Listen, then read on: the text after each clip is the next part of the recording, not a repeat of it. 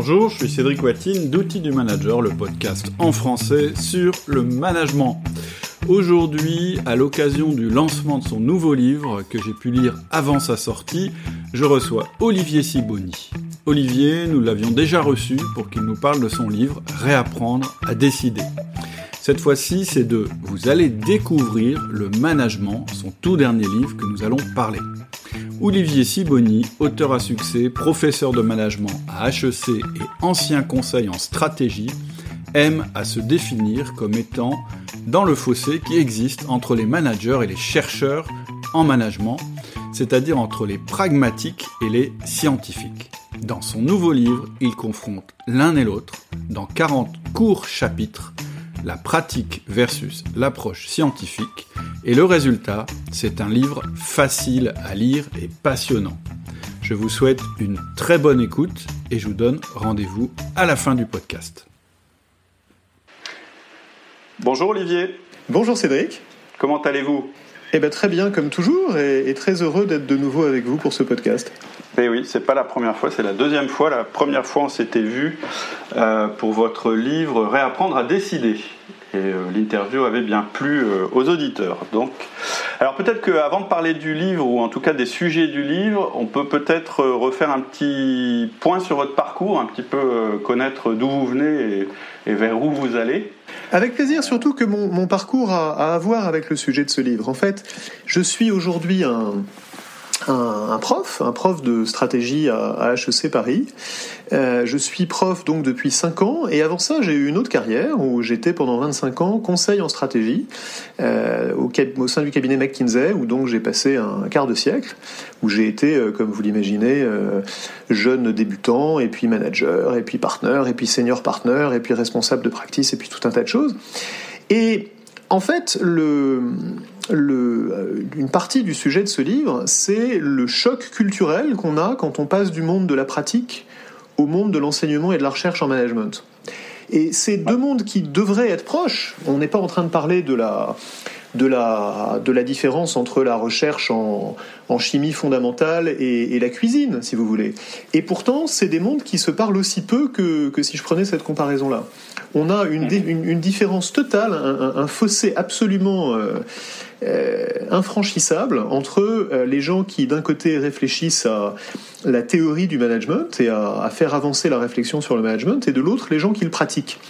Et à mon avis, c'est dommage, et, c'est une opportunité manquée. D'accord. Et en fait, vous dites même que vous vivez, vous vous situez dans un fossé et euh, c'est un concept intéressant, c'est une image intéressante. Et, et, en fait, moi, ce qui m'intéresse, c'est de savoir en quoi quelqu'un comme vous, qui se situe dans un fossé, qu'il faudra définir, peut être utile à nos auditeurs managers. Parce qu'en fait, outil du manager, vous savez, c'est quelque chose, c'est euh, le, fondement du podcast, c'est qu'on essaye d'être le plus pragmatique possible. et je sais que vous avez des choses à dire là-dessus. Absolument. Alors, le, fossé, c'est une image. Hein. J'essaye de dire qu'en fait, euh, dans ce, gap, ce fossé entre la, pratique du management que, que, que, tous vos auditeurs euh, pratiquent tous les jours et que j'ai pratiqué moi aussi pendant 25 ans, et euh, ce que font les, les, gens qui, comme moi, euh, l'enseignent et, et, essayent de faire un petit peu de recherche, entre les deux, il y a un fossé, et moi j'ai la, la position euh, relativement rare, on va dire, d'être un petit peu au milieu de ce fossé, puisque j'ai été sur les deux rives. Voilà, c'est ce que j'essaye de dire quand je dis que je suis dans le fossé. C'est pas, pas, pas du tout. Enfin, dire qu'on est dans le fossé, on a l'air de se plaindre. Au contraire, j'y suis très très heureux. J'y suis très content. D'autant que vous dites que vous y êtes un peu seul, il me semble. Oui, bah, un peu seul, parce qu'il n'y a pas beaucoup de gens qui, comme moi, font ce, font ce parcours-là. Il n'y en a pas non plus beaucoup qui passent du monde de la de, l'enseignement et de la recherche au monde de la pratique du management. Il y en a, heureusement, hein, on n'est pas tout seul tout seul, mais, mais il n'y en a pas beaucoup.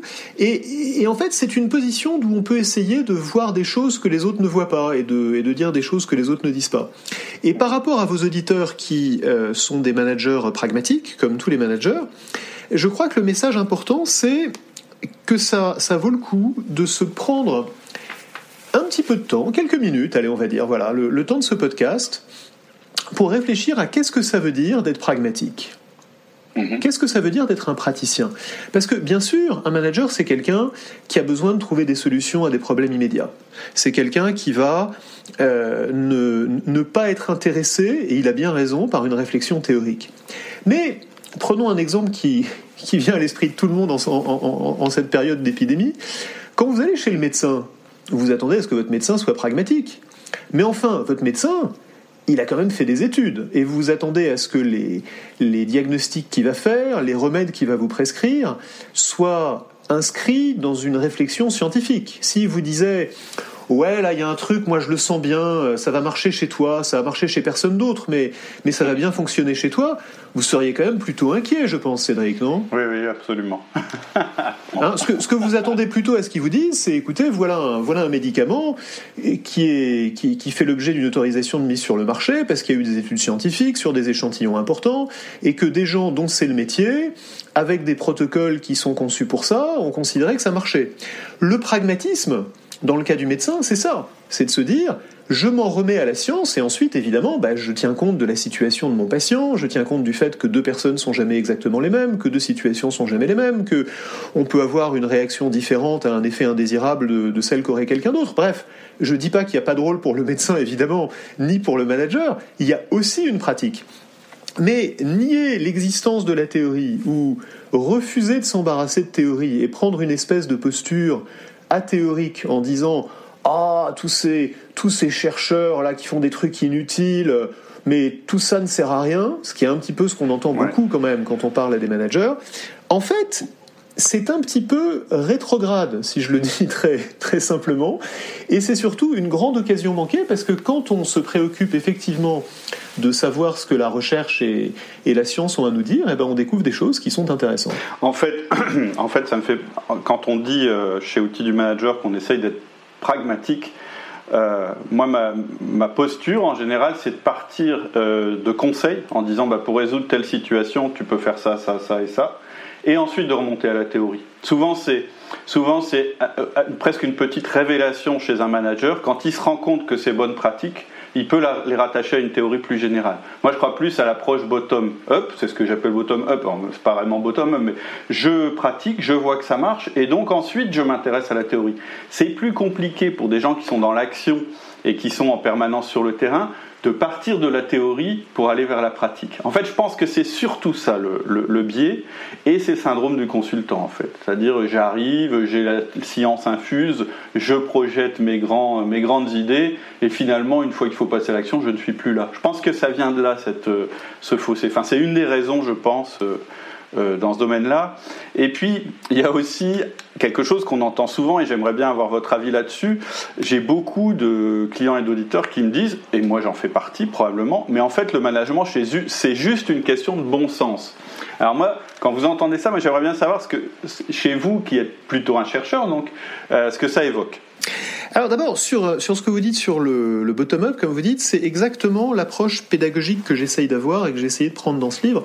En fait, ce livre, je vous en parlais jusqu'à maintenant comme d'une comme d'une espèce de traité euh, euh quasiment euh, d'épistémologie managériale, mais en réalité, qu'est-ce que c'est? C'est 40 chapitres qui sont chacun un exemple d'un sujet très précis sur lequel il y a une pratique et cette pratique peut être améliorée, soit parce qu'elle est ancienne et datée et qu'on a des études qui nous montrent qu'on peut faire mieux aujourd'hui, soit parce qu'il y a des sujets qui sont pas clairs et qui ont besoin d'être clarifiés. Bref, c'est 40 petits sujets sur lesquels à chaque fois, eh ben, il y a un point de vue scientifique. Et d'ailleurs, à la fin de chaque chapitre, je dis, voilà le travail du chercheur ou les travaux des chercheurs qui ont permis d'arriver à ce point de vue-là. Et en fait, mon ambition, c'est pas de, de, d'imposer un point de vue théorique en disant, euh, vous devriez, euh, à partir de maintenant, aller tous les jours faire une heure de théorie du management le matin avant d'aller au bureau, parce que je, je crois pas que qui que ce soit m'écouterait.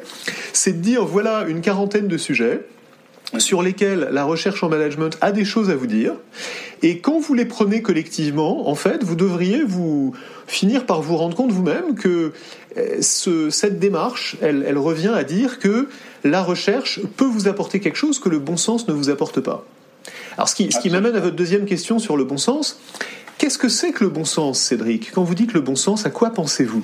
Alors, ce qui est, alors, d'abord, je voudrais dire que c'est absolument ce qui est intéressant dans votre livre. Moi, c'est vraiment ce qui m'a plu, c'est que ça ressemble à l'approche qu'on a ici. En fait, euh, effectivement, c'est beaucoup plus. C'est-à-dire que quand vous partez d'une situation réelle que peut rencontrer un manager et qu'ensuite vous l'éclairez à l'aide de la théorie, eh bien justement, parfois vous allez contre le bon sens contre les choses qui sont couramment, euh, couramment admises. On en parlera peut-être plus tard quand on parlera par exemple du brainstorming, qui est un outil, moi je ne sais pas pourquoi, mais qui est un outil euh, vraiment très très admis dans l'entreprise, etc. Et en, fait, je trouve que votre approche est intéressante là-dessus. On en parlera sur ce sujet spécifique. Vous dites voilà, vous faites des brainstorming, mais pourtant, euh, rien ne prouve que ça fonctionne réellement. Non seulement, non seulement rien ne prouve que ça fonctionne, mais tout prouve que ça ne fonctionne pas. Voilà, et vous proposez une alternative, et c'est ça qui est intéressant. Vous dites, essayez ce truc-là. Prenons, cet exemple-là, parce que comme vous le dites, l'exemple vaut mieux que la leçon, il vaut mieux partir de, de l'exemple concret. Le brainstorming, notre bon sens et notre expérience nous disent que ça marche. On a tous fait des brainstorming, on est dans une salle de réunion, on a l'impression que les idées fusent, et l'histoire qu'on nous a racontée, qui est que quand on se met ensemble, on a plus d'idées, quand on construit sur les idées des uns des autres, on va générer de meilleures idées, quand on se censure pas, on va être plus créatif, est une histoire que le bon sens approuve vigoureusement. Je vous vois hocher la tête en, m'entendant, donc euh, c'est, et moi aussi je hoche la tête. Oui, cette histoire paraît irrésistible. Alors partons de là. Et en plus, et en, et en plus, c'est agréable. Et en plus, c'est amusant, bien sûr. Et, et on l'a tous fait, et on a tous cette expérience-là. Alors, Partant de là, le bon sens nous dit que ça marche exactement comme le bon sens nous dit que la Terre est plate. Vous êtes d'accord que la, Terre, quand vous regardez autour de vous, la Terre est plate. L'évidence de vos sens vous dit que la Terre est plate. Maintenant, pour savoir que la Terre n'est pas plate, vous avez un certain nombre de sources dans lesquelles vous avez en principe confiance, sauf si vous faites partie de la, minorité d'illuminés qui pensent que effectivement la Terre est plate et que c'est un complot.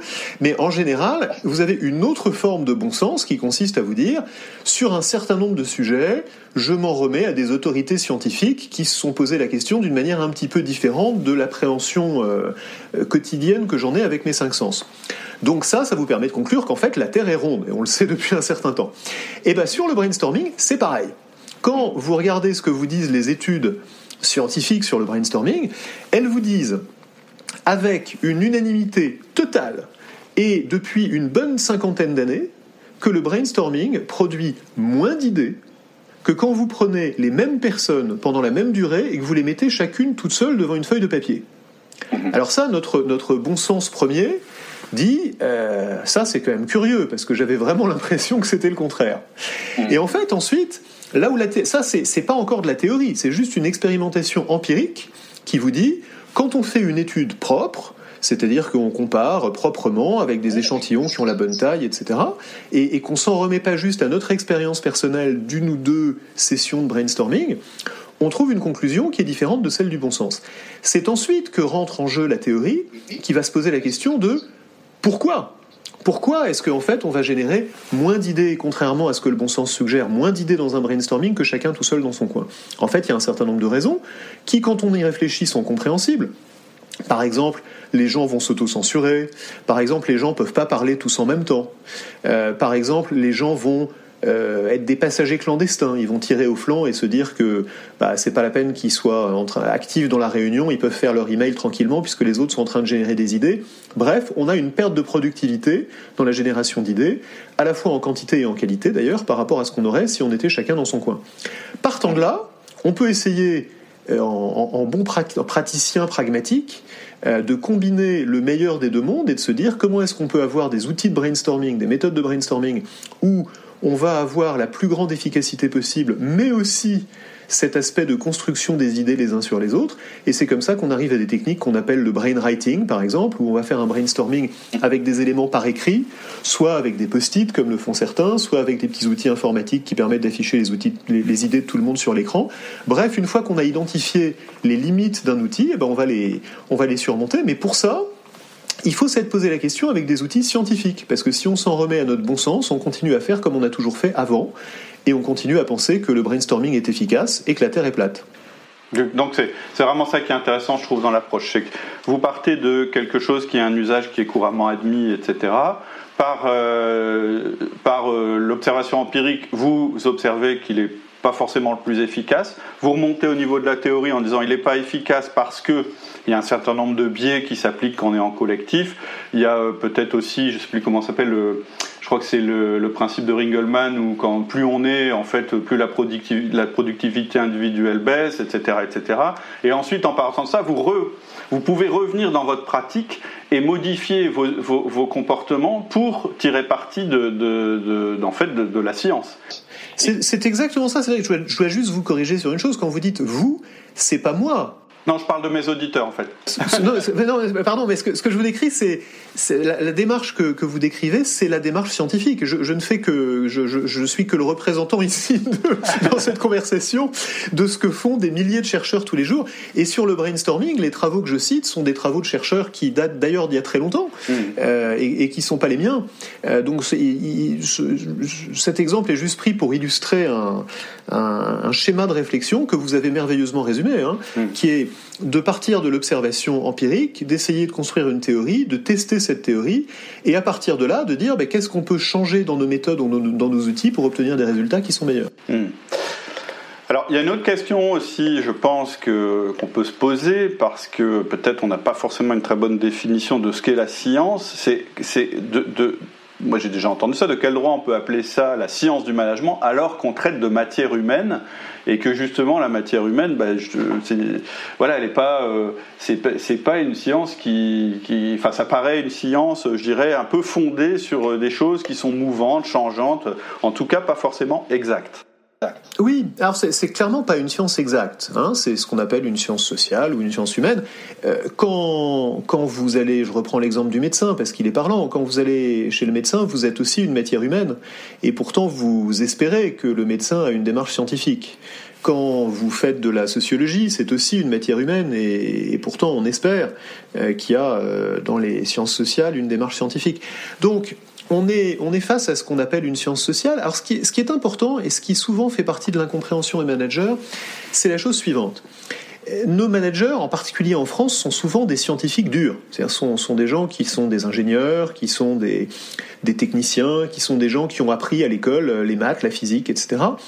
Et pour qui une science, c'est une science exacte, c'est-à-dire que c'est quelque chose où les mêmes causes produisent toujours les mêmes effets et où il n'y a pas d'exception. Si je vous dis l'eau bout à 100 degrés, bah, l'eau bout à 100 degrés. Et si euh, vous, Cédric, vous venez me dire ah non, chez moi c'est différent, elle bout pas à 100 degrés, je peux conclure avec certitude que vous êtes fou euh, ou que, vous pensez que la Terre est plate. Enfin bref, il y a, y a les gens qui sont des scientifiques et les gens qui ne sont pas des scientifiques et qui n'ont pas compris et qui savent pas et qui se trompent.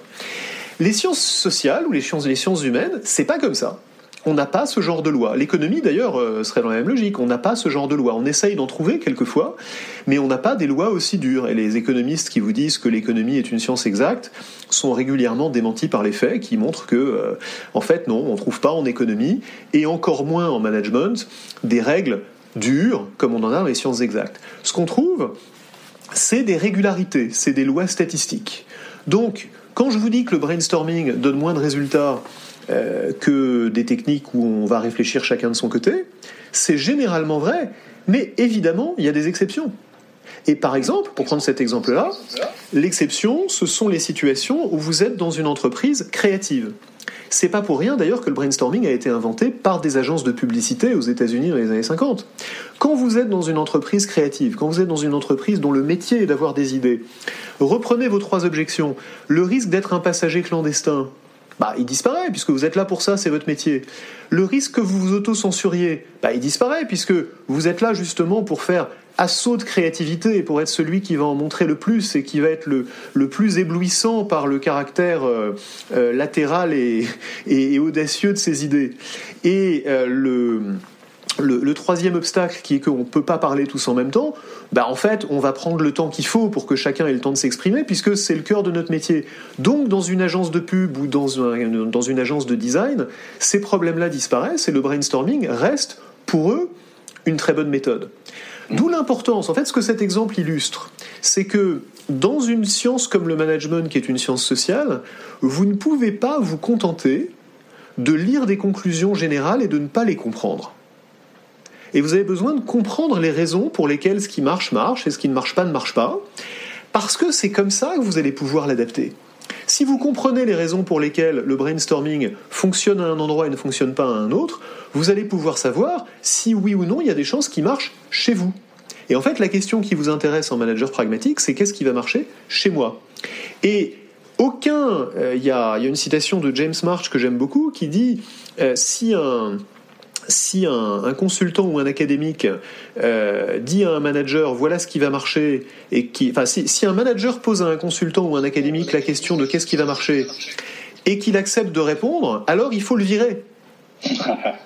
Parce que quelqu'un qui prétend avoir des solutions qui vont s'appliquer partout, universellement, sans adaptation, dans un, dans un domaine aussi justement aussi humain et aussi mouvant que le management, et quelqu'un qui n'a pas compris ce qu'il fait. Alors il y a des exceptions à tout, bien sûr. Hein. si vous me dites euh, euh, qu'il vaut mieux, euh, il vaut mieux avoir une comptabilité bien tenue qu'une comptabilité mal tenue, oui, c'est une règle assez universelle. Il y a des choses comme ça. Mais dès qu'on est sur des choses un petit peu complexes, comprendre les raisons pour lesquelles on vous fait des recommandations générales est aussi important que connaître les recommandations générales parce que c'est comme ça que vous allez pouvoir les adapter. Et en général, c'est le manager qui introduit le biais puisque lui, il est entraîné euh, à l'efficacité maximale et donc quand il s'adresse à un consultant, il voudrait qu'on lui donne une réponse qui marche dans toutes les situations parce qu'elle sera optimum, etc., etc. Et donc c'est lui qui génère en général le biais, alors que alors que parce qu'il n'a pas la démarche en fait.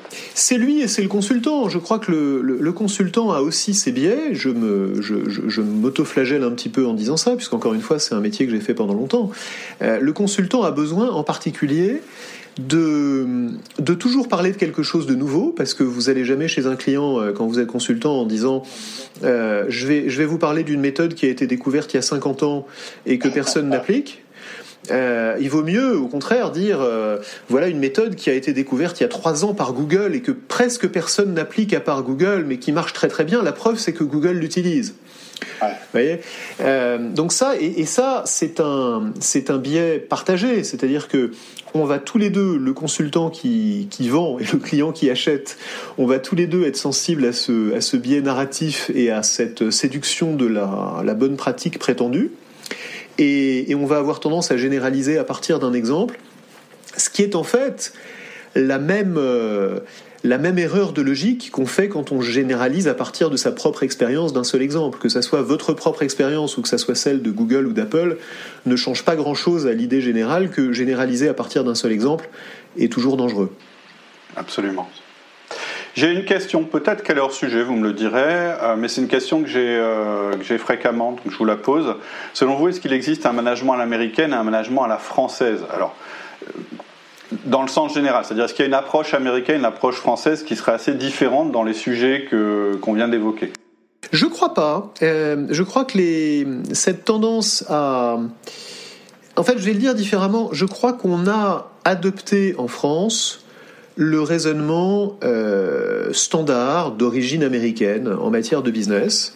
Euh, on l'a adopté parce qu'on l'a importé à travers nos business schools, à travers nos cabinets de conseil, à travers nos, euh, formations au management.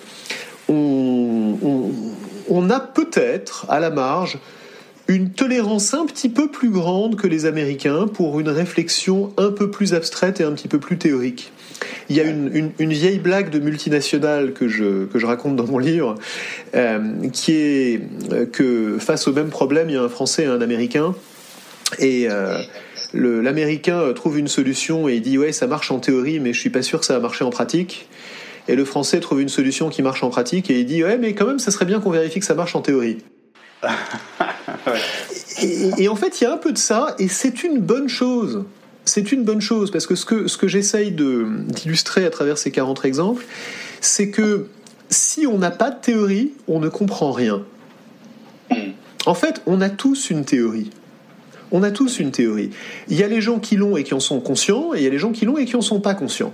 Mais dès que vous faites quelque chose dans l'espoir d'obtenir un résultat, vous avez une théorie. Vous avez une théorie de l'action. Vous avez une théorie qui explique pourquoi la chose que vous faites va ou pourquoi vous espérez qu'elle va produire le résultat que vous attendez. Quand, pour prendre un exemple classique, vous dites euh, j'ai un, vendeur dans mon équipe qui a mal, mal performé, je vais aller avoir une conversation euh, franche et virile avec lui et je vais lui remonter les bretelles et ses résultats vont s'améliorer, vous avez une théorie du management. Si vous avez le même manager qui a mal performé et que vous allez le voir en ayant une conversation euh, amicale et, et, attentionnée et de coaching avec lui, euh, dans l'espoir d'améliorer sa performance, vous avez une autre théorie du management. Mais dans les deux cas, vous avez une théorie. Dire, dire que vous n'avez pas de théorie et que vous êtes simplement pragmatique est une illusion. Ça n'existe pas, le pragmatisme. On a tous des théories. Le pragmatique, c'est celui qui n'a pas conscience de ses théories. Ok. Est-ce que je peux. J'ai fait un peu mon cherry picking dans, le, dans les 40 sujets parce qu'il y avait des sujets. Euh, qui m'intéressaient personnellement, je l'avoue, auxquels je suis confronté actuellement, puis aussi euh, qui correspondaient à certaines questions que je vois assez récurrentes euh, dans ce qu'on me demande. Euh, et puis si vous avez envie d'évoquer un sujet que j'aurais oublié, n'hésitez pas. Moi j'ai un sujet par exemple qui me travaille depuis un moment, c'est l'efficacité d'un bureau paysager, c'est-à-dire du travail en open space parce que, euh, voilà, d'une manière, euh, alors pour le coup euh, non scientifique, on se dit, bah c'est logique, on va mettre les gens dans un, bureau et puis on va pas les enfermer parce que de cette manière-là, tout le monde sera au courant de ce qui se passe, ça augmentera les échanges entre les personnes, etc., etc. Est-ce que est-ce qu'il y a eu sur ce sujet-là des études qui ont été menées ou est-ce que voilà, est-ce qu'on peut tirer, euh, je dirais, euh, tirer des conclusions par rapport à des études qui auraient été menées dans ce domaine-là? On peut tout à fait. Et en fait, c'est un exemple tout à fait intéressant parce que il illustre très très bien, comme celui du brainstorming d'ailleurs, la démarche dont on parlait tout à l'heure. En fait, le bon sens nous dit ce que vous venez de dire. Le bon sens nous dit quand on décloisonne les bureaux, on décloisonne les organisations. Quand on facilite la communication entre des gens qui sont dans des services différents, euh, dans des divisions différentes, etc. Ils vont mieux travailler ensemble. Et l'un des grands arguments qu'on utilise pour passer en open space, c'est celui-là. C'est dire euh, on va mieux travailler ensemble. Et d'ailleurs, on nous cite l'exemple des startups qui sont toutes en open space, euh, de grandes organisations admirables qui sont en open space, etc. Alors, ça, c'est une manière d'approcher le sujet avec du bon sens. Mais si vous y réfléchissez sous l'angle opposé, votre bon sens vous dit aussi que les conversations les plus riches que vous pouvez avoir, elles se passent généralement dans un espace fermé et pas dans un espace ouvert.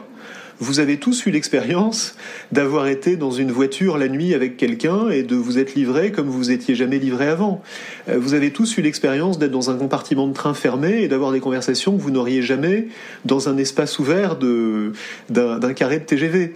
Donc l'histoire de la voiture, elle est aussi reprise beaucoup en relation parent-enfant. C'est-à-dire vous voulez avoir une conversation importante avec votre ado, vous le mettez dans la voiture et il peut pas s'enfuir, il, il vous écoute et en même temps il n'y a pas de contact visuel et donc ce sera plus simple de, parler de sujets. Alors ça, ça c'était le bon temps parce que maintenant il s'enfuit avec son téléphone, mais c'est une autre C'est ce que j'allais dire. À une condition, c'est que tout le monde soit en mode avion. Euh, donc, donc le bon sens nous dit aussi une chose absolument radicalement opposée à celle qui permet de théoriser l'intérêt de l'open space, c'est que la communication sera d'autant plus riche euh, et sa qualité sera d'autant plus assurée que vous serez à l'intérieur d'un espace fermé qui crée des frontières avec euh, l'environnement extérieur. Il y a d'ailleurs, vous, l'imaginez bien, des théories en sciences sociales qui soutiennent un point de vue comme l'autre. Donc, en fait, on, arrive à un, stade où on dit, ben, en fait, la seule manière de savoir ce qui va fonctionner, c'est de regarder empiriquement est-ce que ça fonctionne?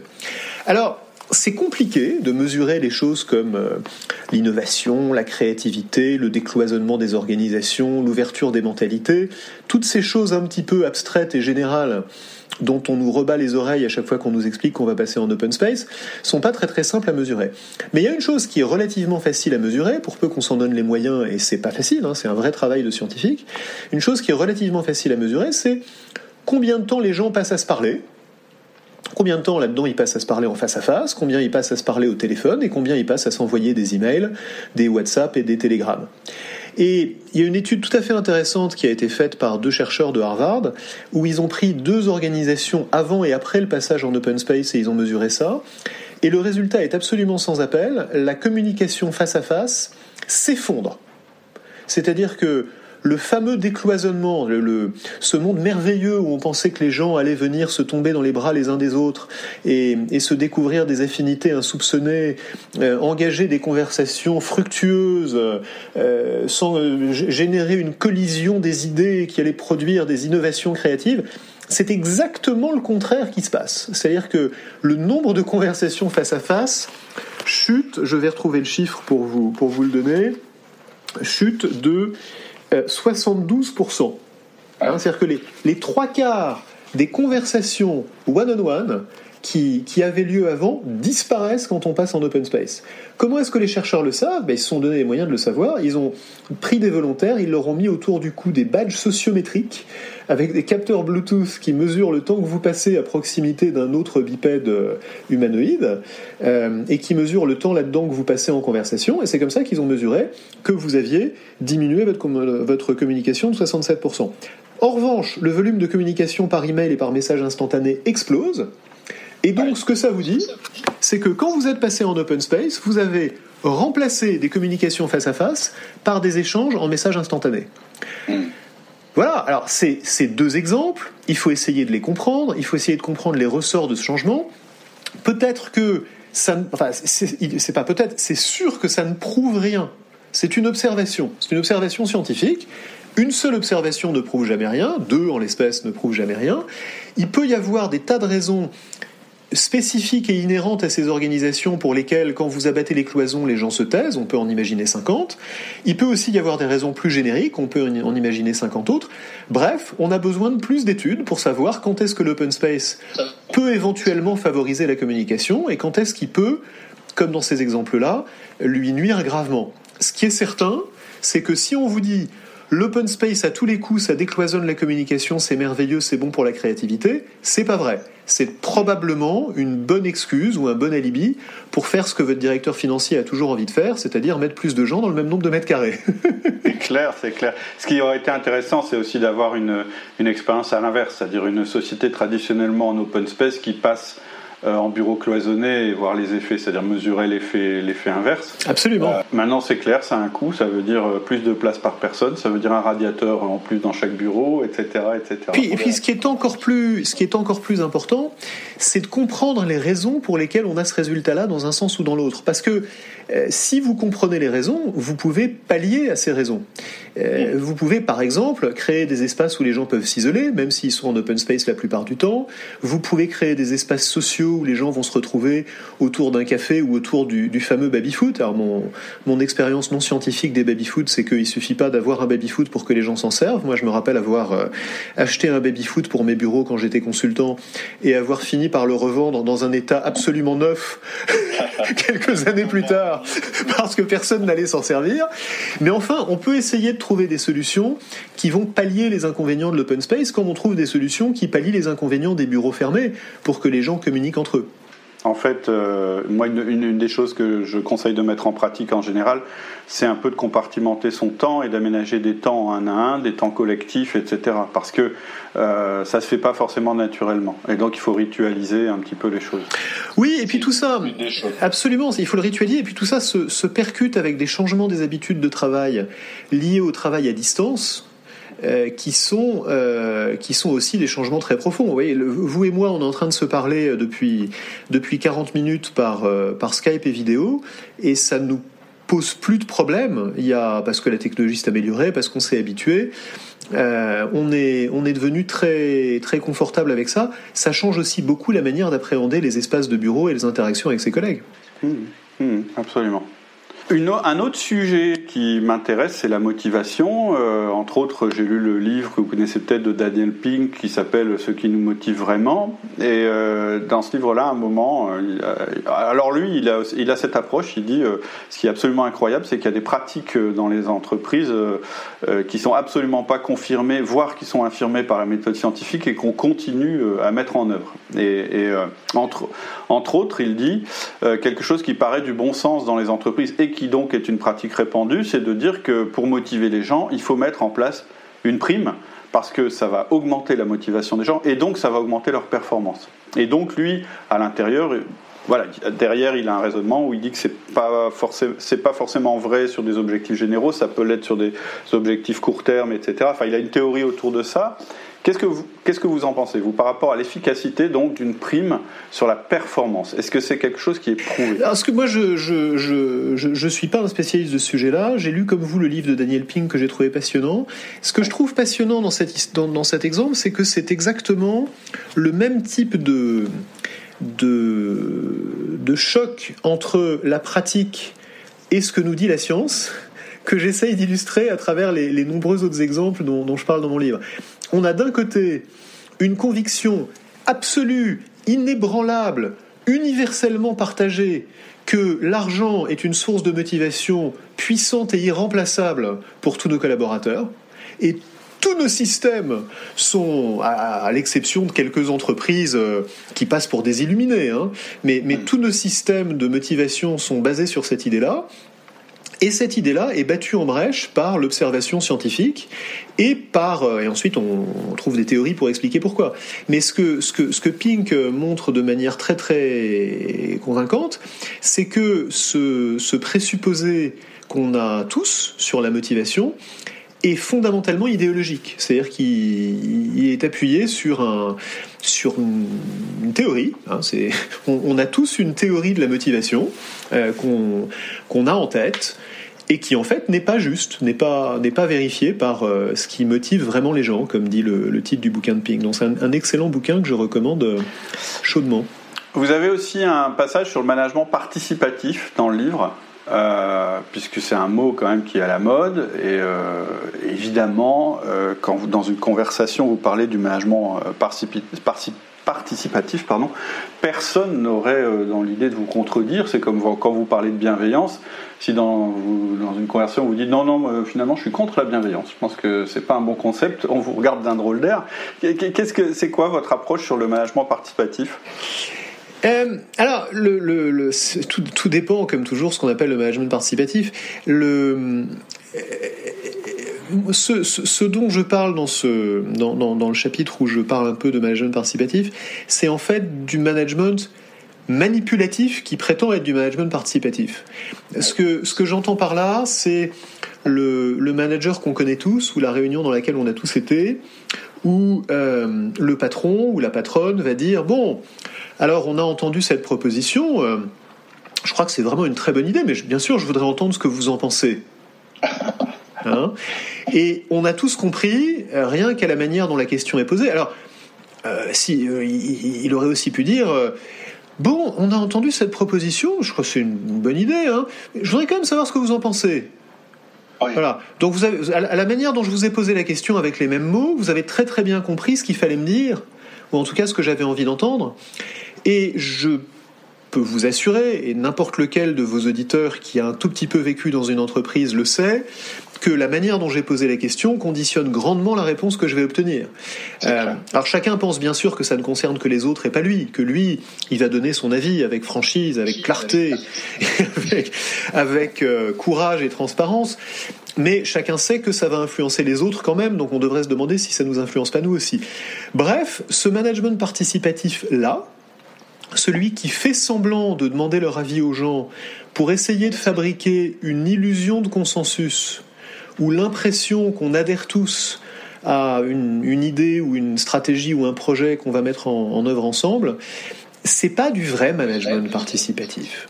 Si vous voulez faire du vrai management participatif, il faut accepter l'idée que les gens qui sont autour de vous, que vous avez choisi d'avoir dans votre équipe parce qu'a priori vous pensez que vous avez confiance en eux, qu'ils ont un bon jugement, qu'ils sont intelligents, qu'ils font bien leur travail, qu'ils ont des bonnes informations, bref, dont vous avez envie de connaître l'opinion, il faut essayer de faire en sorte qu'ils soient en désaccord avec vous.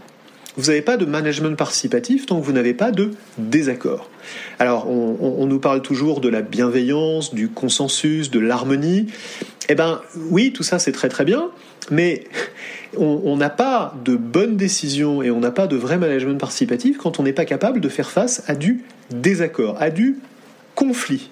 Mhm. Et la complexité de gérer le conflit, c'est qu'il faut justement, pour être capable de gérer un conflit d'idées, beaucoup de bienveillance personnelle. C'est-à-dire qu'il faut être capable de faire la part des choses entre ce qu'on appelle le conflit d'idées, enfin bon, c'est pas comme ça qu'on l'appelle, mais je vais le dire simplement, le conflit d'idées et le conflit de personnes, il faut être capable d'avoir des désaccords sur les idées en étant en suffisamment bonne harmonie interpersonnelle pour que ce désaccord ne devienne pas une source de conflit interpersonnel. Si, Cédric, vous et moi, on est des collègues qui ont une confiance totale l'un dans l'autre, que ça fait 20 ans qu'on travaille ensemble, qu'on a eu des batailles ensemble qu'on a gagnées, des batailles qu'on a perdues, euh, qu'on a été en désaccord, qu'on s'est fichu sur la gueule ensemble et qu'on s'est réconcilié, eh ben on n'hésite pas à se parler franchement. Si en revanche on est dans nos petits souliers avec des gens qu'on ne connaît pas, où on a peur que dès qu'on dit quelque chose de travers, ça soit mal interprété et que dès que je suis pas d'accord avec le chef, il va se dire ah bah tiens je savais bien que vraiment ce, type-là il réfléchit de travers. Eh ben, je vais pas m'exprimer, on va pas avoir de conflit d'idées, et donc on va rester dans l'espèce de construction de consensus superficiel dont je parlais tout à l'heure. Donc en fait, le vrai management participatif, c'est celui qui est capable de générer du conflit d'idées de, générer du désaccord et derrière de faire une synthèse intelligente de ces désaccords pour prendre des décisions qu'on va mettre en œuvre ensemble. Et ça, c'est beaucoup plus difficile. Et, euh, c'est ce qu'on, moi, c'est ce que je conseille, c'est si vous avez une réunion de prise de décision ou en tout cas de, de problem solving et que vous n'avez pas de contradiction, il y a un problème. Et votre job de manager, ne serait-ce que pour susciter de l'adhésion ensuite, c'est de générer de la confrontation. Et en fait, c'est amusant parce que ça rejoint des théories de la négociation qui sont un peu récentes, où on dit, plutôt que de chercher le oui chez notre interlocuteur, quand on essaye de le convaincre de quelque chose, il faut d'abord chercher le non. Et souvent, on veut pas parce qu'on se dit bah non, mais parce que si euh, présente des choses, s'il explique que ça va pas marcher, en fait, euh, voilà, il met du négatif et donc ça va pas fonctionner. Or, c'est l'inverse. Ça va être un point d'appui. Absolument, tous les, tous les bons vendeurs que dès qu'un client vous donne une objection, vous avez marqué un point parce que vous allez pouvoir traiter l'objection. Tout à fait. Euh, donc si, si vous ne faites pas sortir les objections, si vous restez dans une espèce de, de, de réaction passive-agressive avec des gens qui se disent euh, il vaut mieux ne pas dire au chef ce que je pense parce que sinon euh, ça ne va faire que dégénérer les discussions et à la fin il en fera qu'à sa tête de toute manière, eh ben vous ne vous n'avez pas vous n'êtes pas un bon manager. Voilà, on va le dire simplement. Et en fait, ce que je dis, c'est il faut avoir peur des objections que vous connaissez pas. Exactement. Pas de celle que vous connaissez. C'est très bien dit. Il y, a une, euh, il y a une citation attribuée à Alfred Sloan, le, le patron légendaire de General Motors, euh, qui aurait dit à la fin d'une réunion, euh, messieurs, parce que c'était tous des messieurs à l'époque, je vois que nous sommes tous d'accord, je propose donc que nous remettions cette discussion à plus tard pour nous donner le temps de fabriquer un petit peu de désaccord et en reparler quand on aura des sujets à, à débattre.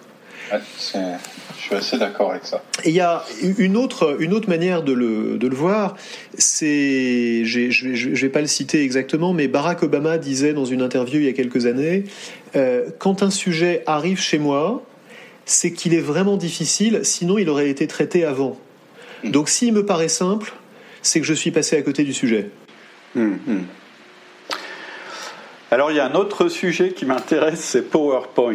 Ouais. Parce qu'il y a eu un certain nombre de citations sur, ce, sur cet outil. Euh, bon, moi je vous expose ma, ma pratique de PowerPoint. Avant j'utilisais beaucoup PowerPoint parce que je trouvais que c'était euh, pratique, ça permet d'être redondant par rapport à ce qu'on dit, ça permet de de guider, je dirais, la réunion dans laquelle on est. Et aujourd'hui, en fait, j'ai fait un peu marche arrière par rapport à, pas complètement d'ailleurs, par rapport à ce logiciel, euh, même si c'est pas exactement PowerPoint que j'utilise. Quand je fais euh, une réunion commerciale ou une réunion de décision, enfin une réunion interne où il, faut qu'il y ait de l'interaction, j'évite cet outil-là. Je vais plutôt utiliser un paperboard pour, pour noter euh, mes idées importantes, et puis un PC avec projecteur pour projeter les données chiffrées, etc. Par contre, quand je fais une conférence, ou quand j'ai un, un, un cours à donner ou quelque chose à expliquer, là je vais utiliser PowerPoint.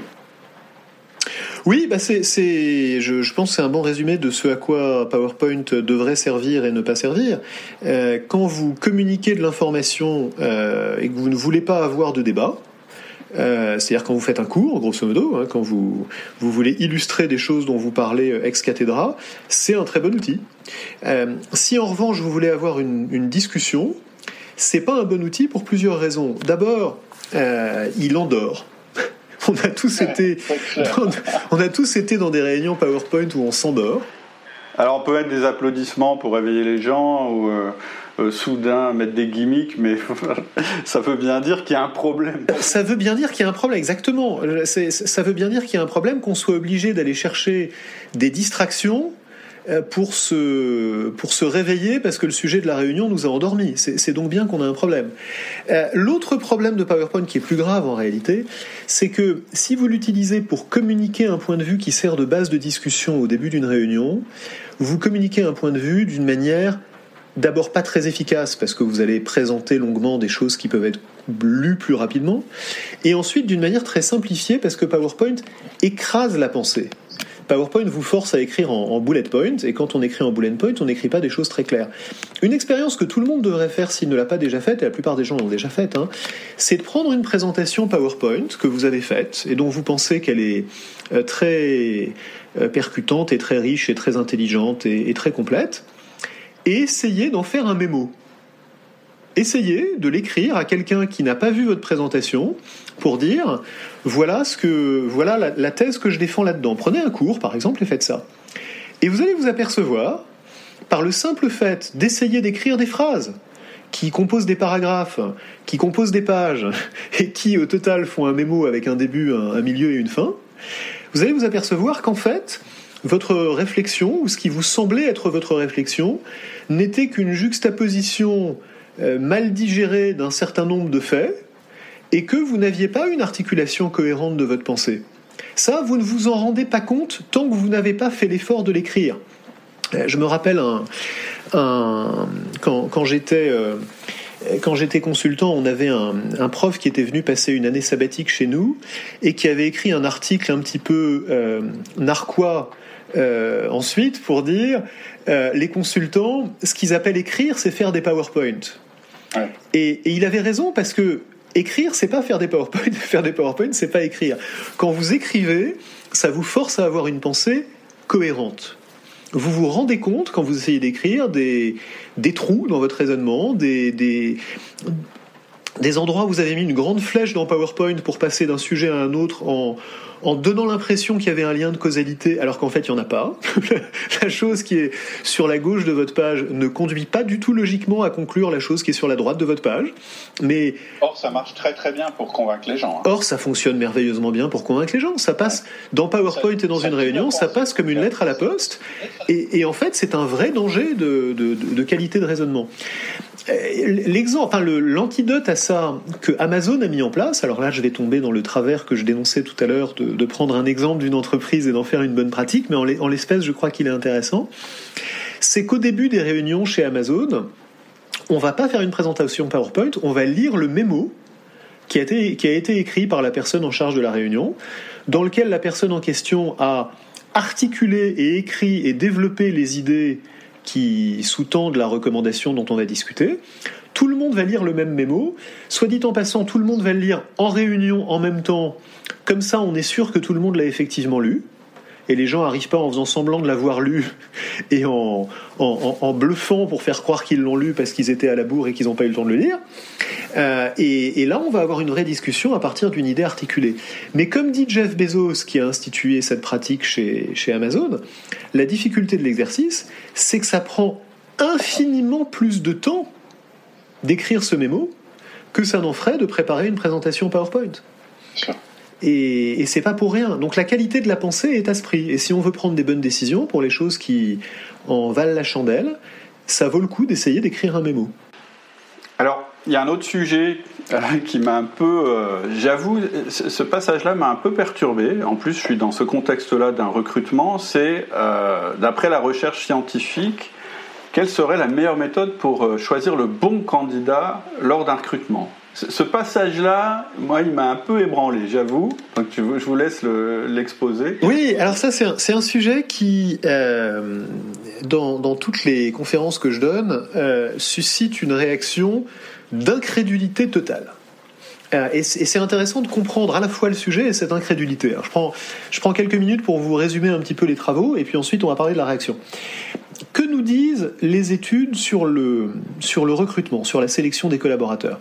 D'abord, il faut savoir que ces études, on en a une quantité monumentale. On a un siècle de recherche sur les techniques de recrutement, parce que les techniques de recrutement, ça remonte à la Première Guerre mondiale dans l'armée américaine.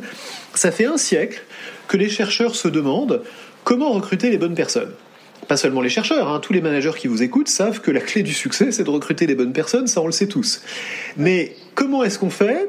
C'est un sujet sur lequel il y a des recherches depuis un siècle. Une des choses qui ressort avec une constance totale et avec une, qualité de preuve euh, inégalée, hein, vraiment parmi tous les sujets dont je parle dans le livre, c'est celui sur lequel les données sont les plus solides. Une chose qui ressort de manière absolument indubitable, c'est que les entretiens de recrutement tels que les pratiquent la plupart des gens qui nous écoutent ne servent à peu près à rien. Hein c'est pas rassurant. Non, c'est pas rassurant. Euh, enfin, c'est pas rassurant. Non, c'est ça dépend comment on le prend. Pourquoi est-ce qu'ils servent à rien? En fait, une, chose dont on nous parle toujours et on a bien raison, c'est les biais dans les entretiens de recrutement. C'est-à-dire qu'on sait tous maintenant, c'est pas, c'est relativement nouveau, mais on sait tous maintenant qu'on va avoir tendance dans un entretien de recrutement à recruter des gens qui nous ressemblent. Alors les hommes vont plutôt recruter des hommes et les blancs vont plutôt recruter des blancs, les ingénieurs vont plutôt recruter des ingénieurs. Et on connaît les ressorts psychologiques de, ce phénomène, on sait qu'il y a un effet de halo qui fait que la première impression va nous conduire à avoir une bonne impression générale de la personne qu'on interviewe sur toutes les autres dimensions. On sait à travers différentes études que cette première impression va être forgée très rapidement dans le début de l'entretien. Il y a même des études qui suggèrent qu'elle est forgée avant le début de l'entretien, dans la partie de, de rapport building, comme disent les Américains, c'est-à-dire euh, asseyez-vous, est-ce que je peux vous offrir un café, vous n'avez pas eu trop de mal à vous garer? Voilà, ben, vous avez déjà une impression, avant, avant d'avoir commencé à parler du sujet de l'entretien, une partie de votre impression est déjà forgée, et cette première impression a une influence considérable sur le résultat final de l'entretien.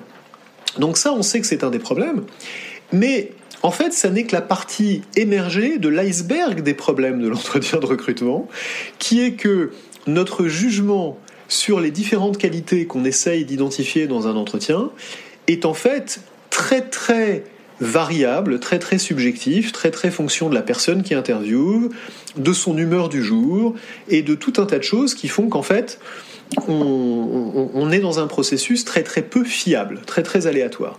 Alors bizarrement, on en est tous un petit peu conscients. La preuve, c'est qu'on sait tous, d'expérience, qu'avant de recruter quelqu'un, il vaut mieux qu'il ait été vu par plusieurs personnes.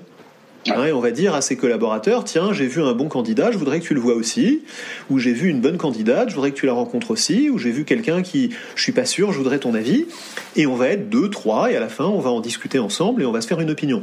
C'est donc bien qu'on est conscient que notre jugement n'est pas si fiable que ça. Hein, quand, vous, regardez le thermomètre sur la fenêtre qui vous dit qu'il fait 8 degrés, euh, vous n'allez pas demander à vos collègues si leur thermomètre dit bien qu'il fait 8 degrés. Vous dites il fait 8 degrés. C'est pas, pas discutable.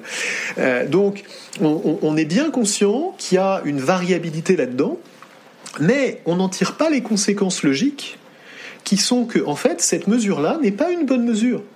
C'est une mesure qui est peu fiable, et même si on va en réduire la variabilité en ayant deux ou trois points d'information, ça reste une mesure qui est peu fiable. Si pour prendre la température, vous n'aviez pas un thermomètre, mais un générateur aléatoire de chiffres entre 0 et 20, et que vous disiez j'ai mesuré trois chiffres et je prends la moyenne, ça vous donnerait toujours pas une bonne idée de la température. Donc c'est c'est pas parce que vous avez trois mesures très peu fiables que vous avez une mesure qui est bien meilleure. Vous avez une mesure qui est un peu meilleure parce que vous avez éliminé les, variations purement aléatoires. Mais dans la mesure où vous avez des biais partagés, vous ne les éliminez pas. Et puis, vos, observations, dans l'exemple que je donnais, ne sont pas indépendantes parce que généralement, vous allez dire à votre collaborateur Tiens, j'ai vu cette candidate, elle m'a paru bien sur telle dimension, mais tu devrais la tester sur telle autre dimension. Et donc, vous allez déjà conditionner le jugement de la personne qui va parler à, euh, à cette candidate. Donc, pour toutes ces raisons-là, on sait théoriquement et on accepte en fait euh, intellectuellement l'idée que un entretien de recrutement n'est pas un bon prédicteur du succès des gens qu'on va recruter.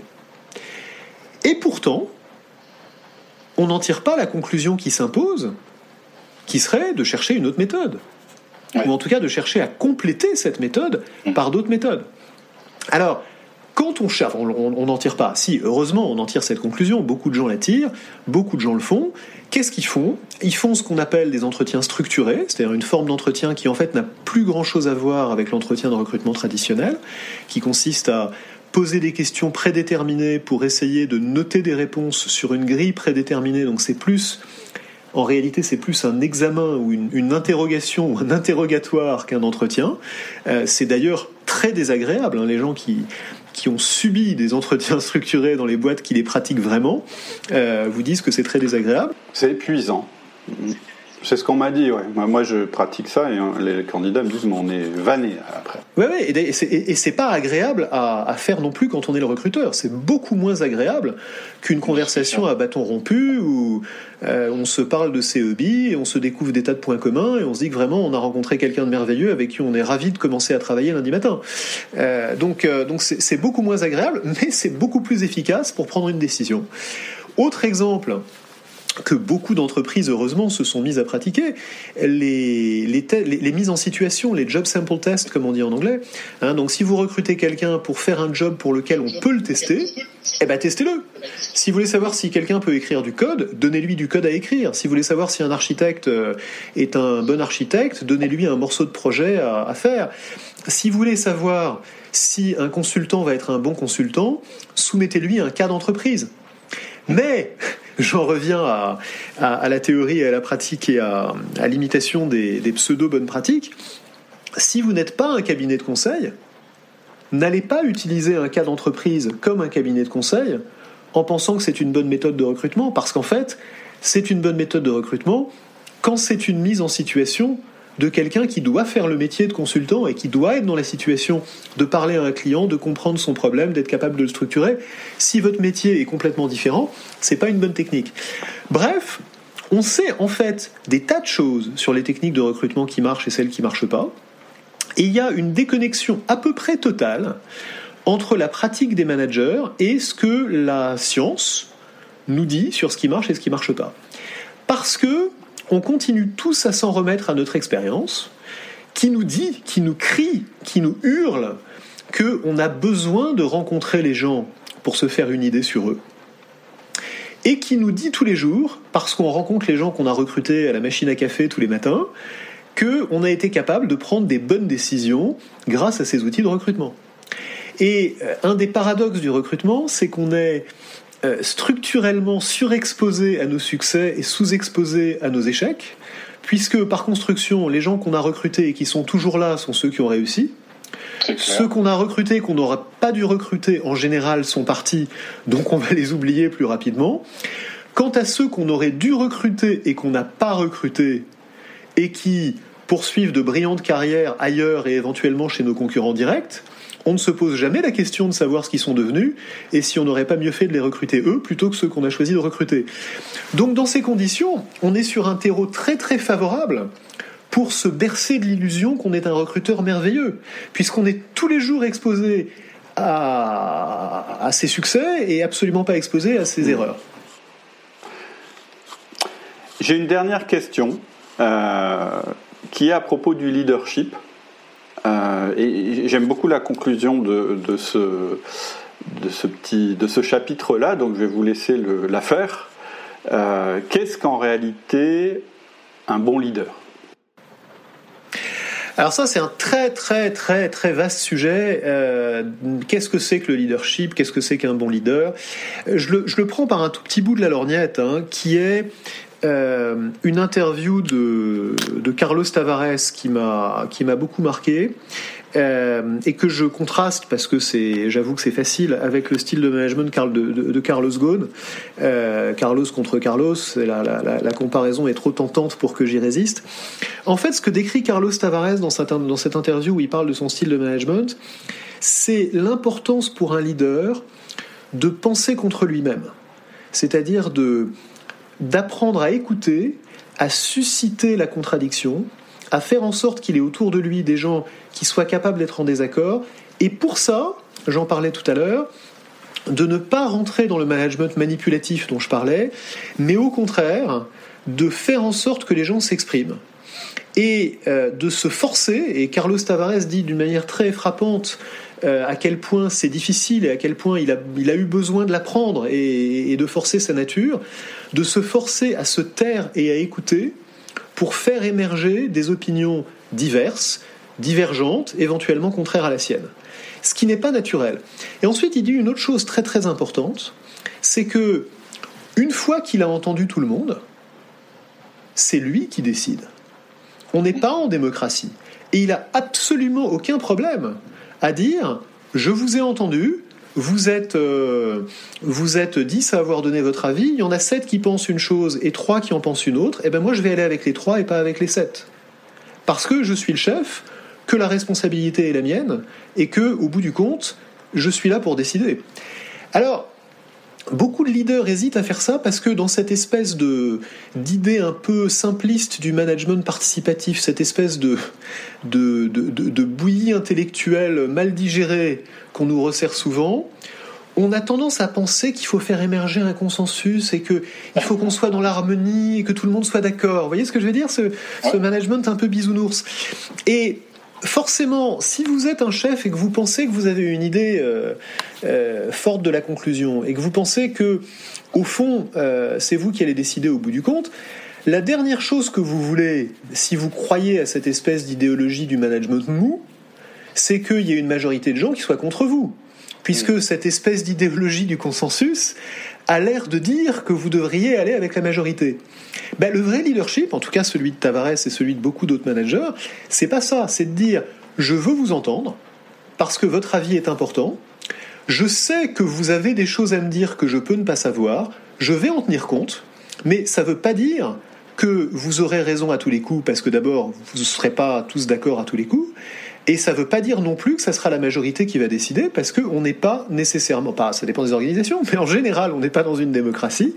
En général, il y a un chef et il est payé pour décider. Très très intéressant, c'est une parfaite conclusion. J'ai plusieurs, j'ai fait plusieurs podcasts là-dessus qui s'appellent, alors je sais plus, euh, ne votez pas, des choses comme ça. Je crois très très fondamentalement euh, là-dedans. Et je pense qu'en fait très souvent, malheureusement, euh, la, culture du consensus, en tout cas du consensus absolu, c'est une chimère et surtout c'est une échappatoire pour les, leaders qui n'ont pas envie de prendre la responsabilité de leurs décisions. Et, c'est fondé sur un faux postulat, en fait. Oui, il y a un faux postulat, euh, il y a beaucoup de faux postulats, et il y en a un en particulier que les, les managers expriment souvent, qui est de dire ah oui, mais alors, si chacun s'exprime et qu'il y a des gens qui sont contre la stratégie qu'on va mettre en œuvre, Ensuite, quand il va falloir qu'ils la mettent en œuvre, ils, vont traîner des pieds, ils vont, euh, ils vont saboter le truc, ils vont dire qu'on les a pas écoutés, ils vont être grincheux, etc. En fait, l'expérience et d'ailleurs la théorie montrent que c'est exactement le contraire, et que une fois que les gens ont l'impression d'avoir été sincèrement écoutés, pas écoutés de manière manipulatoire, mais sincèrement écoutés, qu'ils ont donné leur opinion, et qu'on leur a dit j'ai entendu ton opinion, j'ai décidé de trancher dans le sens opposé, et voilà pourquoi. Et à partir de maintenant, on va tous aller dans la même direction pour mettre en œuvre la décision que je prends et que nous prenons tous collectivement, mais ils sont ravis. Ils ont mm. absolument le sentiment d'avoir été entendus. Les gens ne sont pas idiots.